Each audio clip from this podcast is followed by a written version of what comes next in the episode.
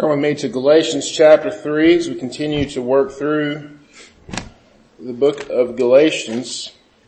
We're going to be looking at verses 19 through 25 this morning of Galatians 3, not quite finishing up that chapter. We'll be looking at this, the idea of the purpose of the law, which is very important for our understanding of the gospel. And so as we do that, or before we do that, let's go to the Lord again and ask for his help with this pray.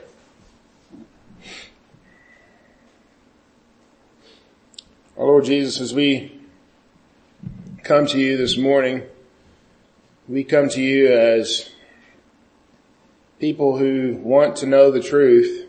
We want to hear the truth from you.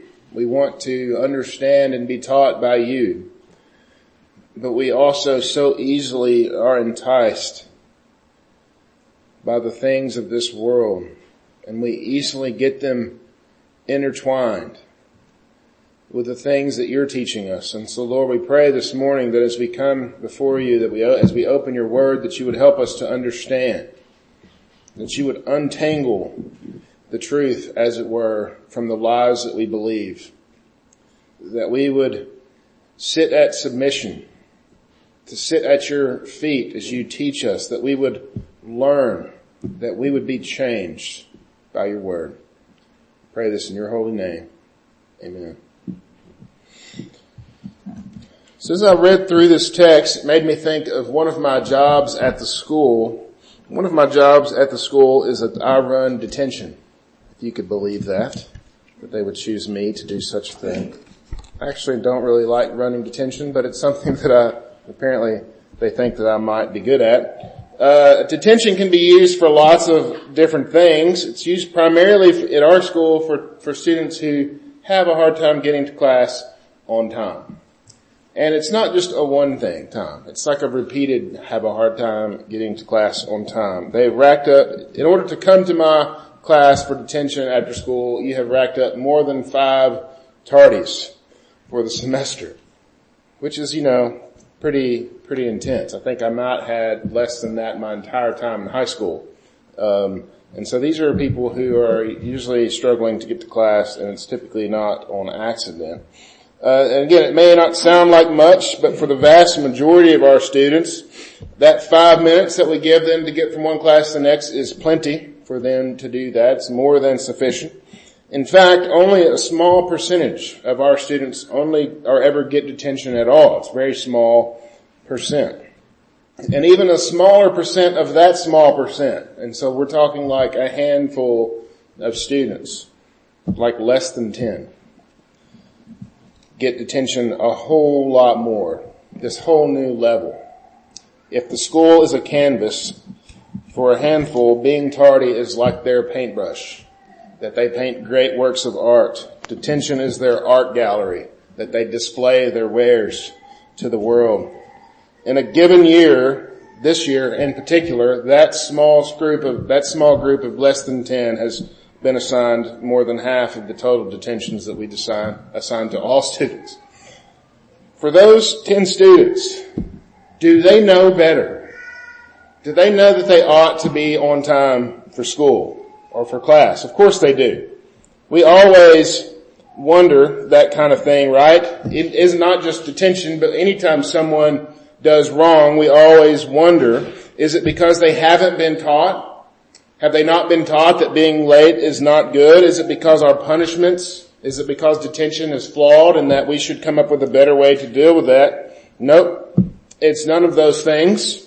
No matter how you word the law, there's always going to be a small group of people that break it. If we gave them seven minutes to get from one class to the next, those percentages would be the exact same.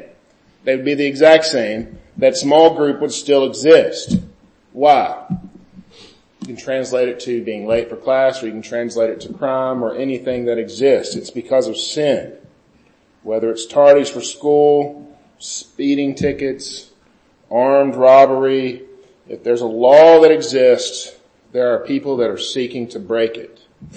As the scripture tells us, not only, the law not only shows us sin, but it even has a way of drawing that sin out. Paul deals with this in this, in our passage in Galatians, which is, in my mind, the best in the New Testament. This particular passage we're going to be dealing with is the best in the New Testament at understanding the purpose of the law. That isn't to say that there aren't other passages, there definitely are, but I think in this particular passage, Paul's description is very helpful. Not only does it show us the purpose of the law, but it also points us directly to the Savior, which is the whole point, because the law can't save us. And so that brings us to the three points I want to bring out. First of all, the law is able to reveal. Second, the law is able to teach. And third, the law is unable to save. And so with that, let's look together at the text, Galatians chapter 3, starting at verse 19. Please stand with me in the honor of the reading of God's holy word. Galatians chapter 3, starting at verse 19. Why then the law? It was added because of transgressions until the offspring should come to whom the promise had been made. And it was put in place through angels by an intermediary. Now an intermediary implies more than one, but God is one. Is the law then contrary to the promises of God? Certainly not. For if a law had been given that could give life, then righteousness would indeed be by the law.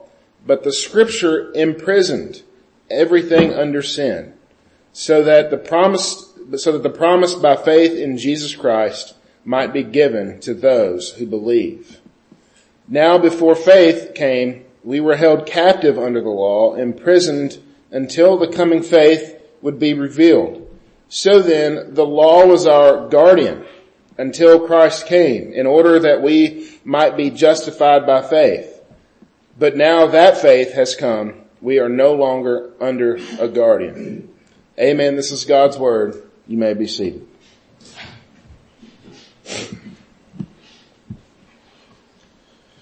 So a little bit of context here. In our text last week, we read about the inheritance that we have in Christ, that how in Christ we are able to share in those terms of the covenant of grace. He secured our inheritance by following the terms, something that the law of course could never do because we're unable to follow that law.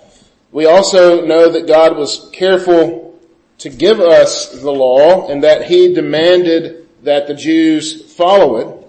And that's exactly what Jesus did. He followed it.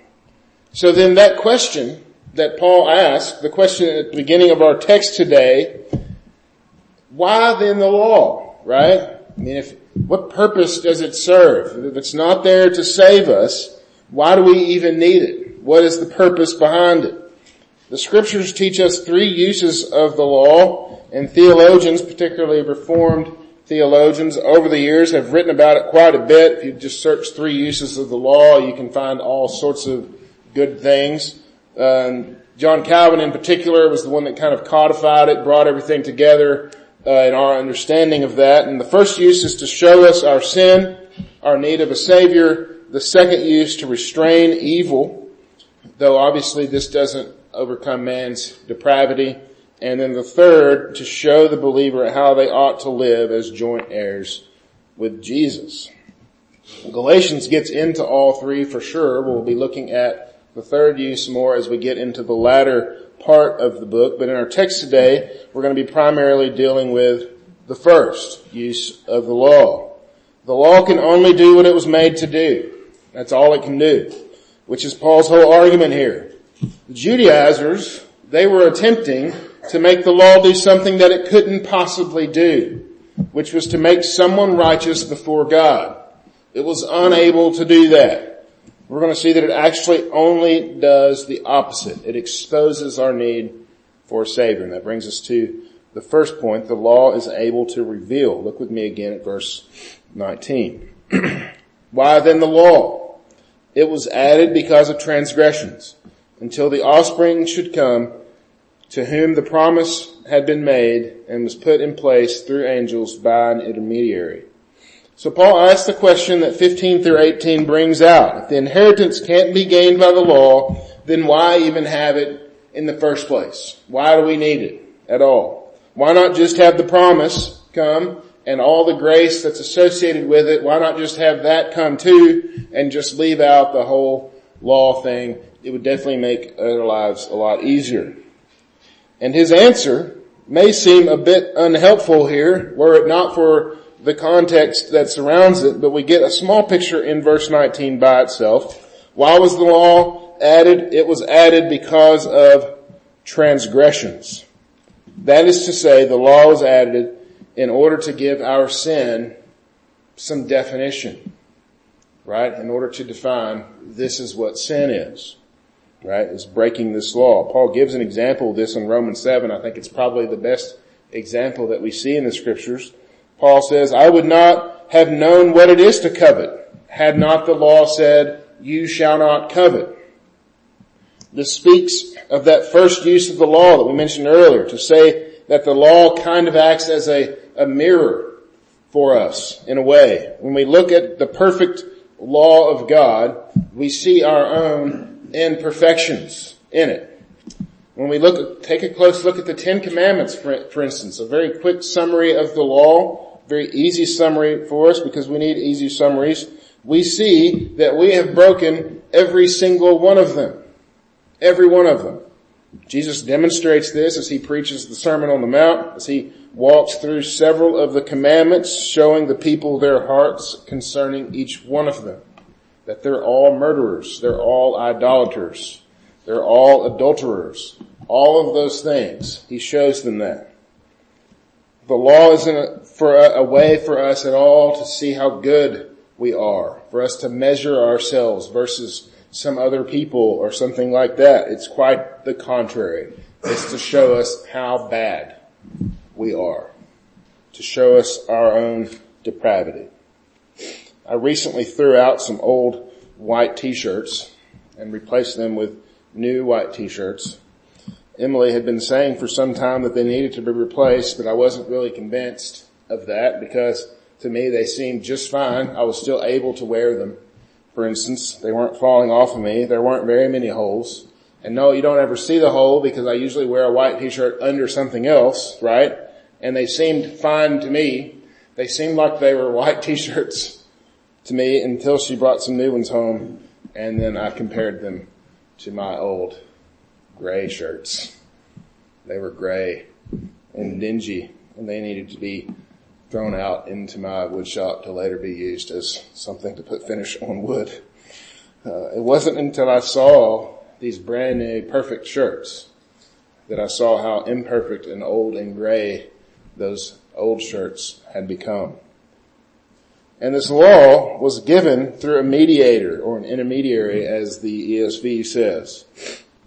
And the last part of 19 kind of explains this. It talks about, well it just says, to him the promise had been made and it was put in place through angels by an intermediary. And there's this odd bit about angels here. Several scripture verses actually confirm this. There are several places in the New Testament and Old, Old Testament that you can go to that confirm this very thing, that angels brought the law down for some reason. There's no real explanation why the angels were involved in this process. They were just there, and so we're going to leave it there and deal with other things. Uh, the mediator here is probably referring to Moses, at least initially, but the point again isn't to point to Moses or any other mediator of the covenant between God and man. It's to point to the fact that God didn't need that. He didn't need an intermediary, which is exactly what 20 tells us. Now an intermediary implies more than one, but God is one. God is one. Remember, in Genesis 17, when the covenant was being set up and Abraham was cutting the animals up, right, and setting them in two different places, Abraham went to sleep over here. He wasn't even involved in the ratification of that covenant. God went through himself, fulfilling both ends of the covenantal agreement. It pointed forward to the offspring that we see mentioned in 19, or the seed, right? That was, uh, that was, has been alluded to several places in Galatians 3 now. The law was to last until the offspring came, so that when Jesus came, much of the law was fulfilled. The ceremonial law concerning the worship practices of the nation of Israel, the civil law concerning Israel as a nation during that particular time, all of these things were fulfilled in Christ, leaving the moral law still there to expose our sinfulness, to expose our hearts, to show us our need for a Savior. It may, in many ways, it may seem like the Savior and the law are at odds with one another, right? It may seem like, well, there's this law that was kind of reigning for a time and then the Savior came in and took over the law, kind of like what we've been dealing with in Judges, right? The law is kind of made to look like the bad guy here, particularly as we've been working through this. It may, and, and you know, Paul's preaching against the laws used for salvation, it may seem like the law of God is bad. Jesus came to make things good. Nothing could be further from the truth. And that's where exactly where Paul goes next. Look with me at verses 21 to 23. And he asks the same question that just came up with us, right? Is the law then contrary to the promises of God? Certainly not. For if a law had been given that could give life, then righteousness would indeed be by the law. But the scripture imprisoned everything under sin so that the promised, the promise by faith in Jesus Christ might be given to those who believe. Now before faith came, we were held captive under the law, imprisoned until the coming faith would be revealed. So here the purpose of the law is further brought out. Not only does it expose our sin, our sinfulness, but it also, like the text says, entraps us or Im- imprisons us. And the idea here is that because the law is showing us our sin, it is also demonstrating to us our inability to make it right. In, in a way, when it shows me that sin, I am imprisoned. I'm trapped, as it were. Realizing our sin, also realizing our need of relief from it, right? Well, I need, I have this sin, I need relief from it, and it should point me directly to the one who can give me relief, our Savior, Jesus Christ, which is exactly what we see in 22. So the promise by faith in Jesus Christ might be given to those who believe. The little g God, presented by so many today, is not a God that would do this kind of thing. Right? Give us something that would entrap us to show us our need of Him. Rather, He's a happy-go-lucky God who accepts people just as they are. And if that's the case, that you're accepted just as you are, then there's no mirror. There's no need for a mirror. There's no need to examine yourself at all because God accepts you just the way you are there's no prison. There's freedom in your sinfulness, in fact. There's freedom for you to express your sinfulness. That's exactly what we're encouraged to do if you listen to a lot of people. We're already free. And if I'm already free, then I don't need a savior. At best, I just need someone who can help me when I feel bad. Maybe he'll show up and hold my hand and help me get through the difficult times.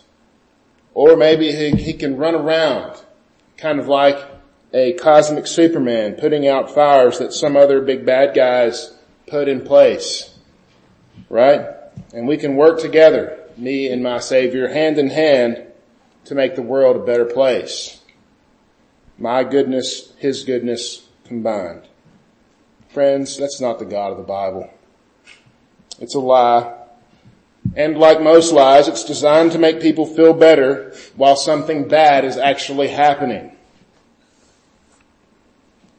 The law of God is a mirror into our souls.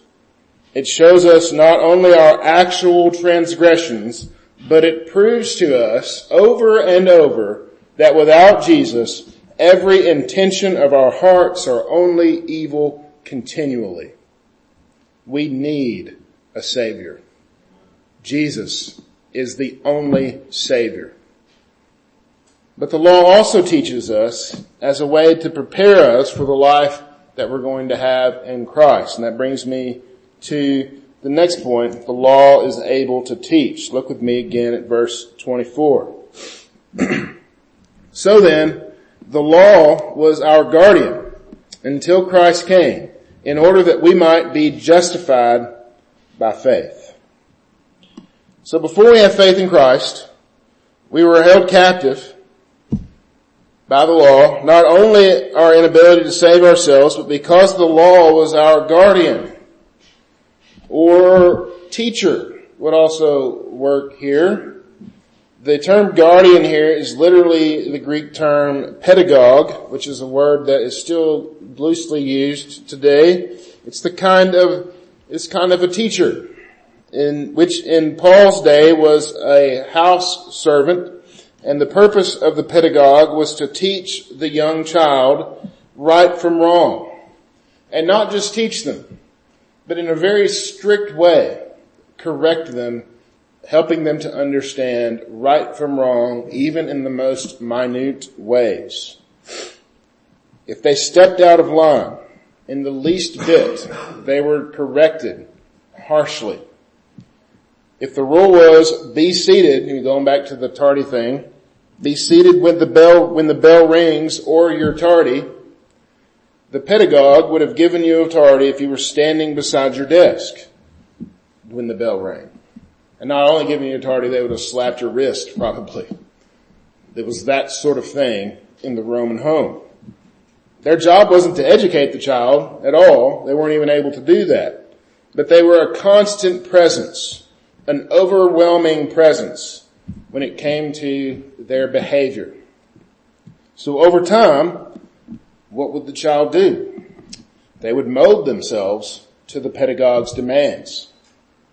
They would many times even form very close bonds with their pedagogue.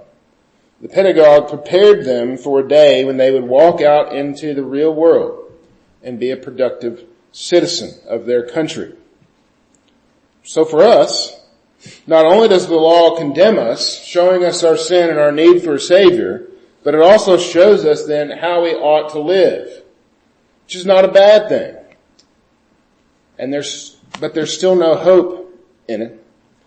The Roman Empire might accept the fact that a man was fine after they had spent time under a pedagogue. Well, he's, he's fit for society now, but understand that a perfect God does not. God demands perfection. 100%. And all of our sins will be stacked against us, every single one of them. Knowing that there is a good thing out there that I should be doing and still struggling to do the right thing doesn't make our situation any better. And still, it only really further condemns us under its weight. The law not only shows us our sin, but it shows us what is right, what is necessary, the thing that we can't quite get to. So when a person asks, well, will a just God ever accept any of our efforts? What if we try really hard? What if we do our best? Isn't that enough? Doesn't that even matter? It only matters in that now you know what you ought to be doing, but what you still can't do. We're still going to struggle. It's why I don't feel sorry for someone when they come into the, to detention because they've racked up lots of tardies by that point. It wasn't just a single slip up that got them there. They were very much on purpose in their choice to come and see me for detention. You can only imagine I see the same people all the time. And it wasn't, again, it's not just a single little whoops. I tried really hard. Sorry about that. It's lots of things. It's lots of times late. It's lots of times fill in the blank with whatever sin it is that we're struggling with. We're not only doing wrong, but we're deliberately not doing right. In this way, the law is able to do several things. It's able to show us what's right, but it's not able to save us at all. It's only able to point us to the one who can. And this is why we can preach the merit of the law, right? It's good, it's right. But what must we always preach along with it? Christ. There's only one Savior. And that brings us to the next point. The law is unable to save. Look at verse 25. But now that faith has come, we are no longer under a guardian. So what is the implication here? Now that we have faith, now that we have been given the gift of faith, as we talked, I mean, as we repeated in the Heidelberg today, who gives us faith, what's the Holy Spirit that works it in us, right? Now that we've been given this gift of faith, we are no longer under a guardian. The things that the law was able to do, show us our sin, condemn us because of it, those things are now gone. We are no longer held captive by the law, brothers and sisters in Christ. We are no longer slapped on our wrists for the smallest of infractions. We are free. We are no longer imprisoned. We just sang about it, did we not? My chains fell off. My heart was free. I rose, went forth, and followed thee.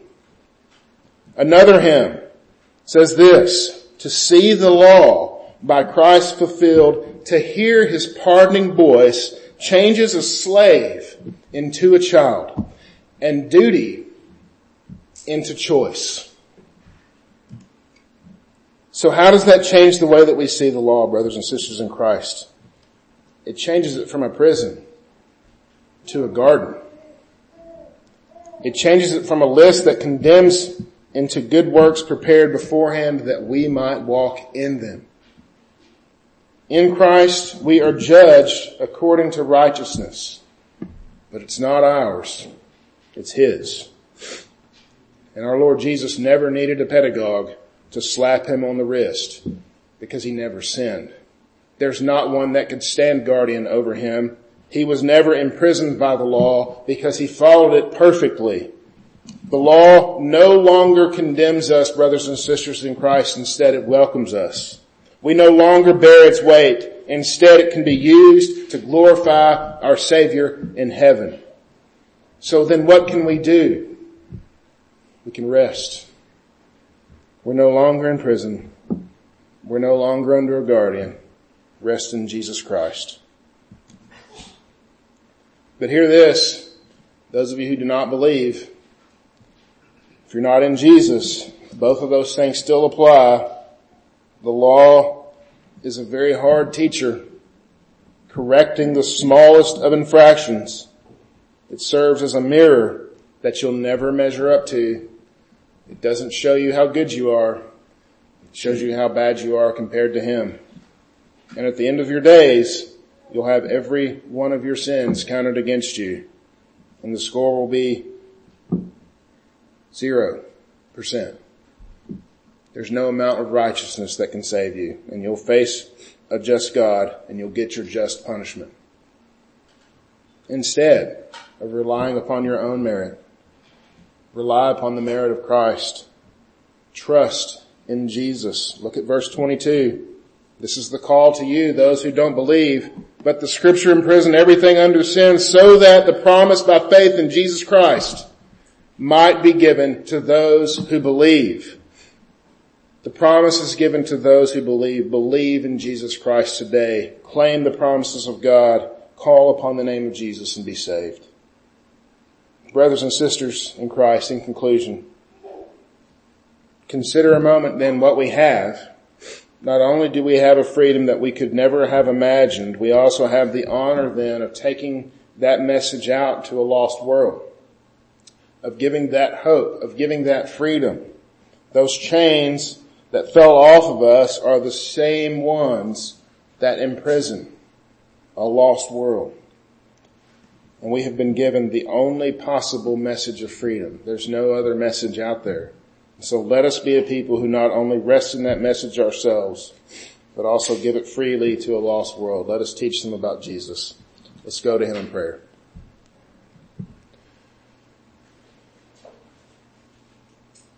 Our Lord Jesus, our chains have fallen off. We are now free. Lord, help us to go forth and to follow thee. Help us to stop longing for those chains and that prison. Help us to find rest and rest in you alone. May we be ambassadors of this truth. May people see Jesus not only in how we live, but in the words that we say. And we pray this in your holy name. Amen.